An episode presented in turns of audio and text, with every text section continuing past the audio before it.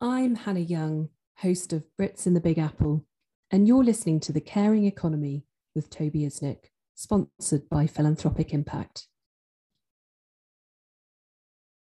I'm Hannah Young, and you're listening to The Caring Economy with Toby Usnik, sponsored by Philanthropic Impact. You're listening to The Caring Economy with Toby Usnik, sponsored by Philanthropic Impact. Thank you for listening to The Caring Economy with Toby Usnik. Please share your comments and questions with Toby via Twitter at tusnik or LinkedIn at Toby Usnik. And thank you for sharing The Caring Economy with your friends and colleagues.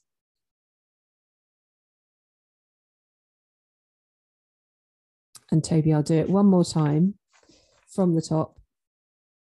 I'm going to put the microphone a little bit further away. I'm Hannah Young, host of Brits in the Big Apple, and you're listening to The Caring Economy with Toby Usnik, sponsored by Philanthropic Impact. I'm Hannah Young, and you're listening to The Caring Economy with Toby Usnik, sponsored by Philanthropic Impact. You're listening to The Caring Economy with Toby Usnik, sponsored by Philanthropic Impact. Thank you for listening to The Caring Economy with Toby Usnik. Please share your comments and questions with Toby via Twitter at T Usnik or LinkedIn at Toby Usnik and thank you for sharing the caring economy with your friends and colleagues. Afternoon and good evening, ladies and gentlemen, wherever you are in the world. Welcome back to the Caring Economy with me, Toby Usnik. Today, my guest is Blake Woolsey. She is the Chief Communications Officer and Development Officer for Heartland Forward, which is a fantastic homegrown American organization today they describe themselves, and I love this, as a think and do tank versus really an organization you should know about, and also one that addresses a part of the world that is often overlooked because people just don't think about it, I think. So, welcome to the Caring Economy, Blake Woolsey. Oh, I'm so happy to be here. And I love the way you describe this. You're a good ambassador for us. yeah, let's let the listeners decide. But I think that um, you are a great ambassador for the Heartland. But before we get to the the Heartland Forward, can you tell us a little bit about yourself? Uh, basically, you know, where you're born and how you got to where you are today. Maybe even some of the pivots you had to make along the way. Oh, yeah, of course, of course, of course. So I was actually born in Pensacola, Florida. My father was in the Marine Corps, so that's where my mom and dad were stationed. And at a very young age, I don't even think I was quite two, they moved to San Antonio, Texas, because that is where my mother's parents were living at that point. My mother had been raised in Texas. And so I spent the rest of my life there up until I got married to my husband. And we were in Houston, and he found a job in what we call Northwest Arkansas. And at that point in time, we were both very poor. We were very young. I had just graduated from college. We didn't have two pennies to rub together. And I was up for an adventure. And so I left this fabulous PR agency in Houston, Texas, to follow my spouse to Northwest Arkansas. And we planted ourselves in Fayetteville, which is where the University of Arkansas, the flagship campus of our state, that's where they're located. We were not much older than the kids in school. So it felt like exactly where where where we should be. And that was mm-hmm. in 1994 and we have lived there ever since. And i just feel so grateful while i am away from my family in san antonio because i have all of my family there. I am grateful to this this amazing state that has provided so much opportunity for me because I came to a state where if I, if nobody else was going to step up to the plate and there was something to be done and I raised my hand, somebody would say, "Well, by all means." We were happy for you to do that. So I learned a lot, not just professionally, but even as a volunteer that then helped me professionally. So uh, while I left a P- PR job that was phenomenal with 21 people in downtown Houston, owned by a female, female owned, which that was unheard of at that time. Mm-hmm. I'd gotten so much uh, great exposure while I was at Vollmer Public Relations. I came, when I came to Northwest Arkansas, there was not a PR agency. and so I really did have to figure out what I was going to do. That's why I just feel like the state has been so good to me because I've had all kinds of incredible experiences while here we have to give a shout out to our mutual friend Paige Jernigan who hooked us up. Oh yes, she's one of my favorite people. yeah, she's awesome. Uh, but she actually probably knows this, and you and I didn't connect this until now. But I'm not from San Antonio, but my husband's from there, and my parents retired there, so I have a fondness in my heart for San Antonio as well. Oh my gosh. Well, you know, it's one of those cities that is so well defined its culture. Mm-hmm. And it still feels like a small community, even though it is the seventh largest city in the United right. States. And people are just so bewildered by that. My only my only caution for anybody is just don't go in July or August. Because it's like a thousand degrees. yeah. Well, you know, it's it's a good segue to Heartland Forward because it is San Antonio is that kind of city that it doesn't necessarily appear in one's mind as a top 10 city in this country, the seventh, as you pointed out, but it is huge. It's epic. It's grown. And um, clearly, Heartland Forward is about growth and responsible growth and investment. So let me tee it up and ask you to tell us, Blake, a little bit about Heartland Forward and its mission. Well, in the introduction, you were talking about that Heartland, the Heartland is a bit overlooked, mm-hmm. probably because people do exactly what so many do. They fly from one coast to the other for business. And we all know what happened a couple of elections ago. Mm-hmm. And not to be red or blue, um, not to be right or wrong. I just think at that point in time, it shouted a very loud message that there is this portion of our country that is this portion that has not felt heard.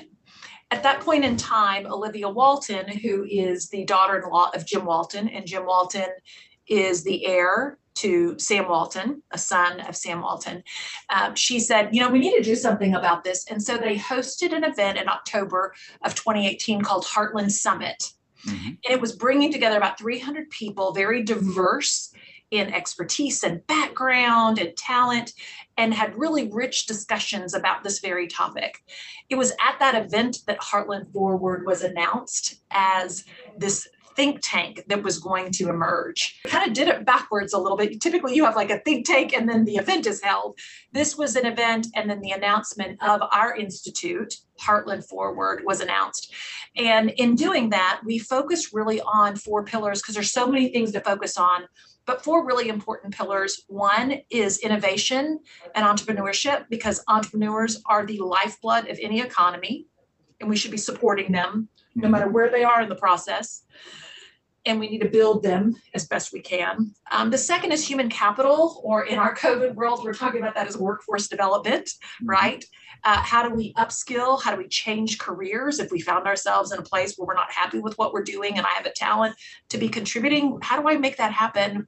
The third is health and wellness. And some people say, how in the world is that tied to the economy? But you know, if you are somebody who has a company and you want to be able to attract great talent, you also want that talent to be healthy. if nothing else, even like with your medical benefits, you know, I don't want my health insurance to cost me a fortune because I don't have healthy employees, right? Mm-hmm. And then our fourth pillar is regional competitiveness. And that's almost like the cradle for everything. Because if you can attract amazing talent, if you have got entrepreneurs, if you have healthy uh, people who have a great quality of life, you are regionally competitive. And we've got great examples out that out there of a lot of heartland communities that are doing that very thing we just need to continue to help improve the, the economic performance of the heartland as you're you're speaking, I'm reminded of uh, another great Arkansas, uh, a native actually, Virginia Smith, who uh, is a pal, and her husband Patrick Robinson has a, a, clothing design, and he manufactures across the heartland, giving jobs and opportunities to people to do American manufacturing. Uh-huh. So, I love it. It's living the American dream, in my opinion, right? I mean, that is like the consummate example of that and is that kind of the where the rubber meets the road for Heartland Forward? You you help support those kinds of entrepreneurs, or Okay, that's a good question because we define ourselves as a think and a do tank. Mm-hmm. And so some people they think they say, well, what is a think tank? Do y'all just sit in a tank and just think and talk to each other? And it's like, no, no, no, no. We actually have these amazing economists that are working on reports, and some of them are evergreen. They're annual reports that were coming out, and we're we're comparing not just Heartland, but all 48 contiguous, and in some cases 50 states, so that we can learn from the coastal states, right? Because the coastal states need the Heartland as much as the Heartland needs the coast. Mm-hmm. And so we learn from each other. So we're looking at rankings and going, now, why did this shift or why did that shift? What are they doing right?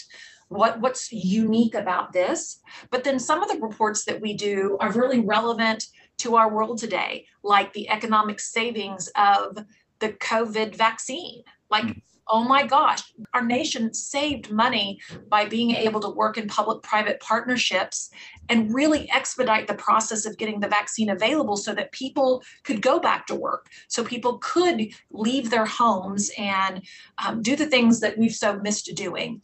On the other side of that, that think, that's the think, those research reports, we mm. have the do, and that really is do. It's not just convening people, for the summit, it is literally boots on the ground and local community, helping people recognize that they have an idea and they can bring that to fruition and they actually could start a business. And we do that through a program called the Community Growth Program and Toolkit. In fact, we launched last week that with 50 participants in the cohort in the communities of Oxford, Mississippi, Tulsa, Oklahoma, Oklahoma City, Oklahoma, and Iowa City. Mm-hmm. And each one of those communities actually fronted money to be able to participate in a two to one match. And the folks that go through this, these builders, as we call them, or entrepreneurs, as most people would call them, they go through 45, literally 45 days of moving very quickly to put their plan together and working side by side with serial entrepreneurs and venture capitalists to kind of poke holes in their plan. Mm-hmm. And then the next 45 days, they get what we call a Pebble grant of $5,000 to put that idea into practice, into action, and see if it's going to stick. Hmm. And with our pilot that was originally in the summer, was just in Tulsa and Oxford, and 30% of those who participated had an idea that could actually move forward. And you you figure that's a pretty good investment. There were 15 of those people, mm-hmm. and for a third of them to be able to move forward with an idea, um, those are really good odds, in my opinion. I would hope other people would agree. Absolutely, and uh, it feels a little bit like the uh, the TV show Shark Tank. Yeah. yes, some of them are real. There's some of them are social entrepreneurs, so they're dealing with things like a food desert, mm-hmm. or uh, it's interesting from this group. It's literally teaching um, about the history of the Black community you know within a community. And so some of them are really different and then some of them are just like your typical business that you might imagine. Mm-hmm. so um, it's it's varied and it's exciting to see and, and, what's the sort of the gating process? You've you've launched this in those four cities, and are you now you've received all your applications, or there is a rolling admission, or how does that work? No, no. So there was um, a number of applicants in each one of the communities. There there are twenty that were chosen in Tulsa, and then ten in the other three communities, mm-hmm. and they have started. So last week they kick started, and so they're literally going through that first forty five days of moving quickly, which you know that's hard when you're building a business, mm-hmm. and as most people are they're doing something else at the same time. Most of us don't have the luxury of, oh, I just have so much money in the coffers. I can just sit here and build a business and take as much time as I want. Most people have another job, mm-hmm. you know, and so uh, they'll be moving really quickly and putting their plans together before they then um, make their presentations to receive then your their Pebble grants. And, and approximately how many sessions a year would you expect to have? Well, oh, every quarter. So there'll be cohorts every quarter, and we'll be doing them at a national cohort level that could be, say, focused just on health mm-hmm. or just um, HBCUs in the yep. Heartland, and we will support in that manner. So it's really exciting to be a entrepreneurial organization on your own. We're only two years old, Toby. I mean, yeah. it's awesome. So sometimes we look at each other and we're like, well, what are we going to do? And it's like, well, what do you want to do? What what do you know? There's no bureaucracy, no hoops to really have to grow, and so we know we can do what's right. Yeah. Well, I wonder uh, for our audience if there's a way to be in touch with you. If, for example, we have a business leader who would want to help out, or if you have a uh, an entrepreneur listening who wants to participate, how best to to find either you, Blake Woolsey, or uh, Heartland Forward. Absolutely. So you can always go to our website, heartlandforward.org. So that's something important to remember because we are a 501c3. We are a public charity. Mm-hmm. And so to remember that we are a .org, or you can always reach out to me on LinkedIn or on Twitter, and you can find me Blake Woolsey. Um, and I'm happy to visit with whomever has an interest in something like this because I think um, our world needs more of this and more support in this way.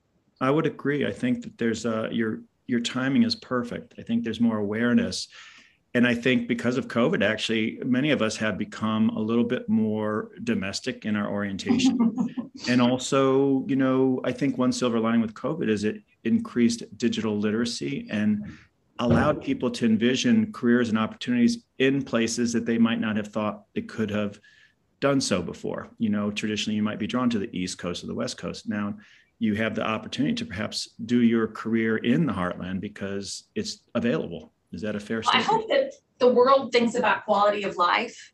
I mm-hmm. do hope that once, you know, everything continues to simmer down a little bit more um, and people are not as upset or angry about what has happened to us because I think it's just not something that's actually within our control, right? This has happened. Mm-hmm. And I do hope that quality of life will land on everybody as being very important for them because we all know that our time on this in this world is uh, not infinite. And if we're going to live, you want to live your very best life. And if that's the case, do it where you want to do it, to where you have the quality, whether it's you, you know, mentioning San Antonio, you know, it's that's one of the things I think about San Antonio is there's a tremendous quality of life and a great cost of living. Mm-hmm. You know, great cost of living. It is still very, very um, reasonable to live there. It hasn't, you know, skyrocketed quite like its neighbor just a bit north of it, mm-hmm. Austin, where mm-hmm. it is skyrocketed just a little bit more so than San Antonio or Houston or Dallas. So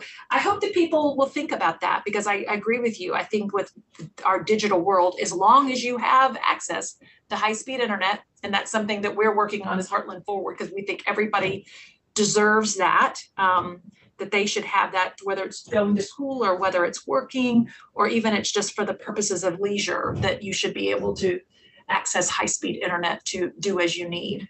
And do you, with that internet point, um, Blake, do you work with elected officials as well, or is that kind of an area you don't go? So our job in the reports, Toby, actually what we're doing is we're trying to influence them, right? So that there are changes. And we have this 501c3 Heartland Forward. We do also have a 501c4. So there are times in which we may advocate or lobby in a way that um, we can't as a 501c3, but we're working in four states right now through a program that we have called Connecting the Heartland. It's mm-hmm. specific to Arkansas, Ohio, Illinois, and Tennessee. And when the when the emergency broadband dollars came down, we were really concerned that people would not know how to access them, mm-hmm. uh, particularly if you're Black, Latino, and you're kind of going, ah, is this is this real? Right. Am I really going to get the hundred dollars for this and the fifty dollars for that?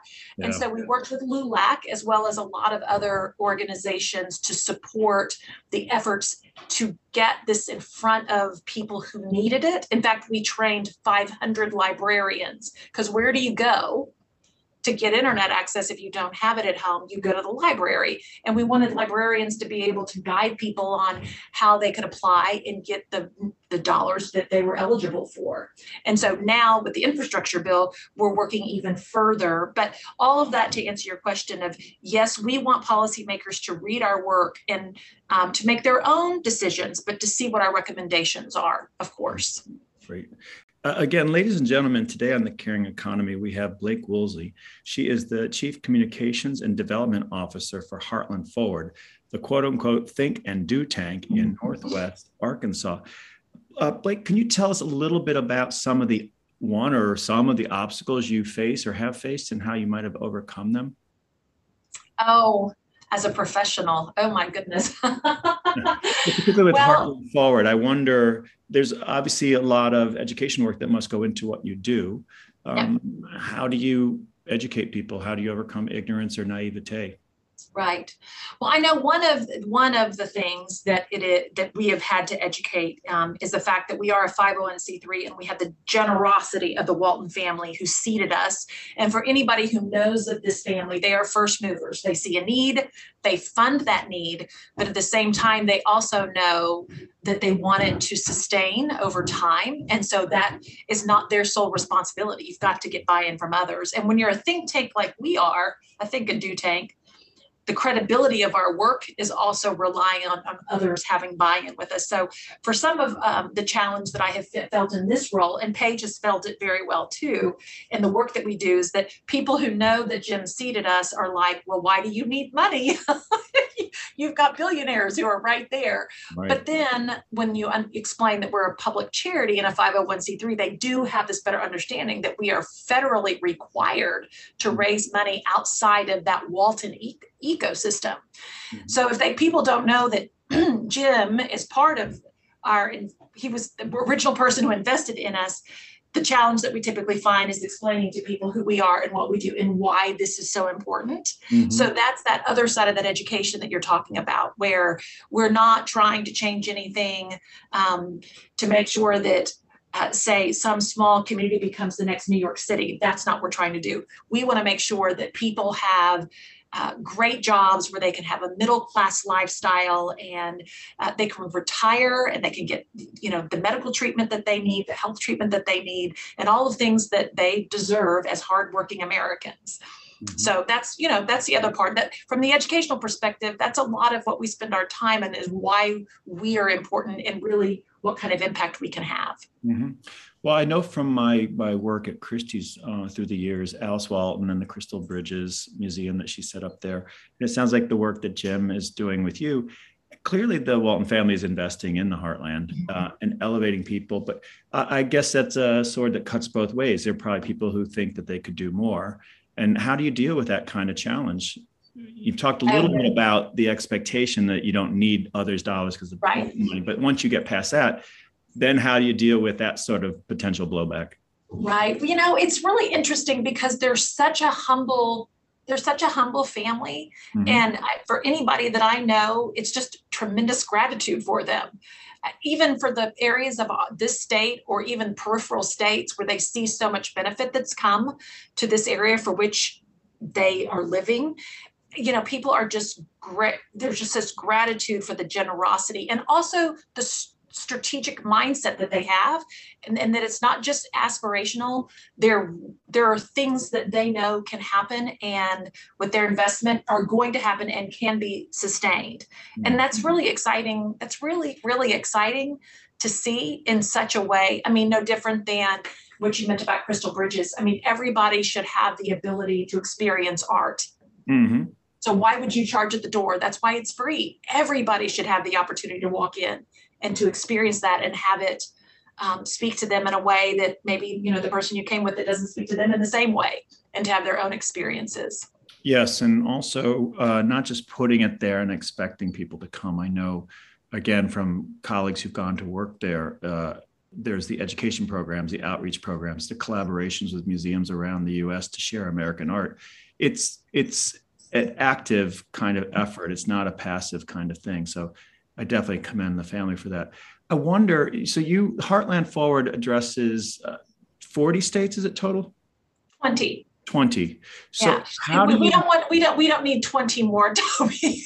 We're trying to handle right. the 20 we have. Enough. Well, that's exactly where I was going with this. Where how do you how do you prioritize which states, which cities in those states you go to and and I guess there's probably a long line of organizations that want to work with you, but you have to somehow process those requests. Right. So I feel like it's been a bit of a ripple effect. You know, you start with the people who you know, right, in Arkansas, but we also don't want to be a think tank that is just laser focused on the state of Arkansas. But that's been the best place for us to try some things. Like during the pandemic, when it first was really, really ramping up, Mm-hmm. Uh, the governor here said, "Can you please, can you please work on an Arkansas economic recovery strategy?" So we know what we need to be doing as a trajectory coming out of COVID. We were lucky because the governor knows who we are. It just so happens Steuart Walton, Jim's son, was chairing the recovery task force. So what an incredible opportunity, really relevant to work on something like that. And again, Arkansas focus. But then it's also looking at certain places where you think, let's go to the community growth program and toolkit. We could have easily gone to Austin or Nashville or Chicago and said, okay, participate in the community growth program and toolkit. And let's help some of your local uh, folks who have great ideas who might want to bring them, put them into action as an entrepreneur. And instead, we were like, you know what, those are great cities doing great work already. Let's help those others there are some of those up and coming communities like an Oxford, Mississippi, like a Tulsa, Oklahoma, Oklahoma City, Iowa City. So it allows us to begin to look and help some of those communities that we think, okay, this community, they've kind of got it together. So let's now turn our eyes to those that maybe need that little bump. Because mm-hmm. we do want programs like this to sustain themselves that once we leave, those builders will continue to help other builders down the mm-hmm. road through the programs that we're that we're leaving behind. And Blake, the the the businesses in these communities, I'm thinking particularly of the larger global brands. You know, Nissan has built auto plants around uh, parts of the U.S. Are, are there uh, certain businesses? They don't have to be global ones, but are there certain businesses that are great partners to you? I know you've talked. I mean, we've talked about Walmart, but are there great banks or manufacturers that have become good allies for you?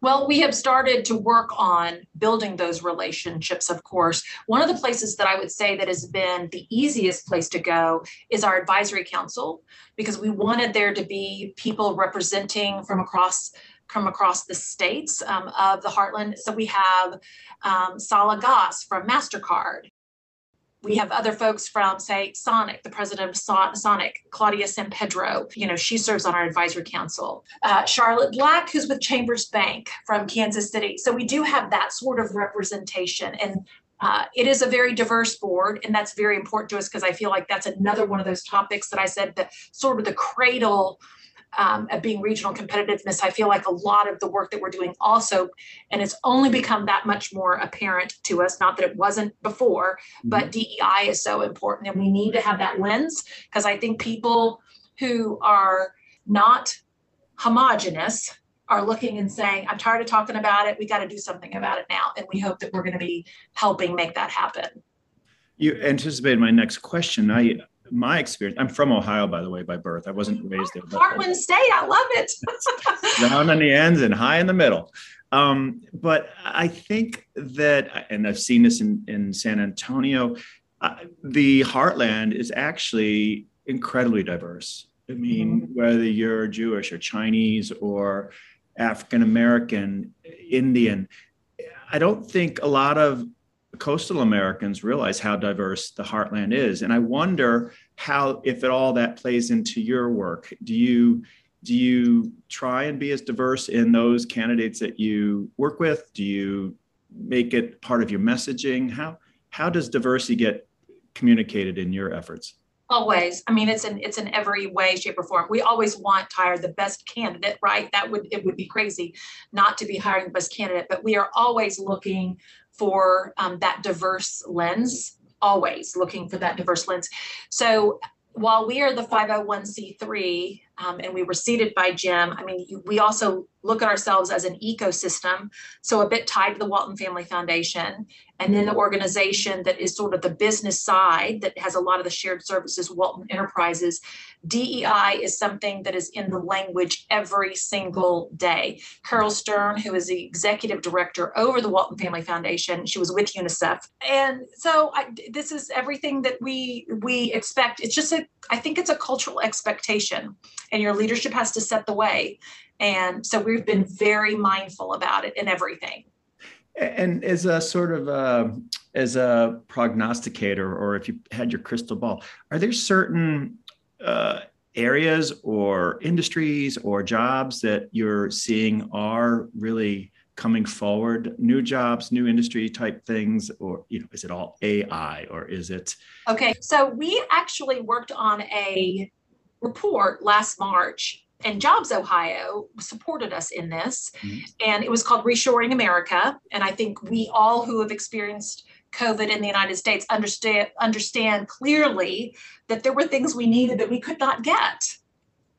Mm-hmm. And so it was it and it happened. We released this this report literally the week as Biden was speaking about reshoring and the importance of it.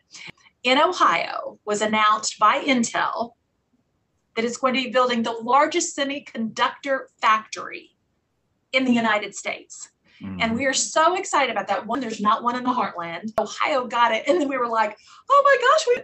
But it is work like that, that, you know, and think about being in a semiconductor factory. I don't think people see a factory, or I hope they don't see a factory in the way we saw them, say, in the 20s and the 1920s and the 1930s. I mean, we know how technology has progressed and it takes you know uh, it takes an education it takes growing in something and getting a certificate here or learning how to do and even if it is ai toby people are going to have to learn how to do that Absolutely. you know I very much value what you're doing. It's, it's super important, Blake. And well, it's it, yeah, it's super exciting. I mean, every day to put your feet on the floor and to think that you're helping people in some form. It's a great it's a great feeling, of course. Yeah, and you used the word earlier, ripple effect. I like that as well. You know, you if you create a, a plant in Ohio and you generate jobs that then have people who are paying to go to restaurants and put their kids in schools and get on school boards, that all matters. And then they're building a microchip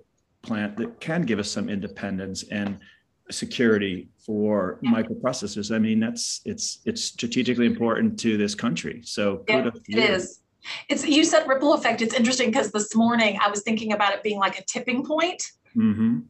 And I hope that it then will pull others to be looking at the heartland as well. That mm-hmm. this is just one of many, um, and that the states can be competitive enough um, yes. in, in in providing the talent that organizations, companies like that need. Right.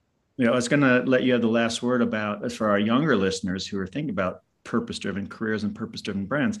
But that as a tee up, I would say you've got Intel, they're there. Tech is growth opportunities for for jobs, for industry, but also for young people.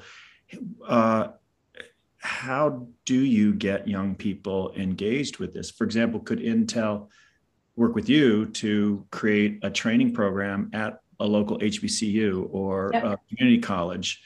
I mean, it, the mind races with the potential to collaborate.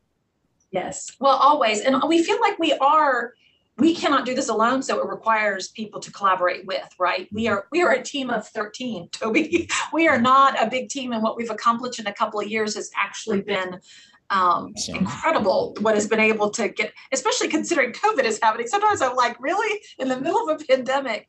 Yeah. um, but i'm hoping that people will feel inspired and that they can make a difference. And i feel like we have generations now that are that are that younger generation where it's not just going and punching a clock that they want to know that there's something bigger in the work that they're doing. Uh, Blake, you certainly have had a purpose driven career and you are an inspiring leader.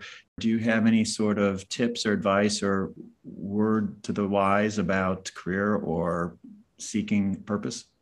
I wish that in my career that I had not um, doubted my intuition.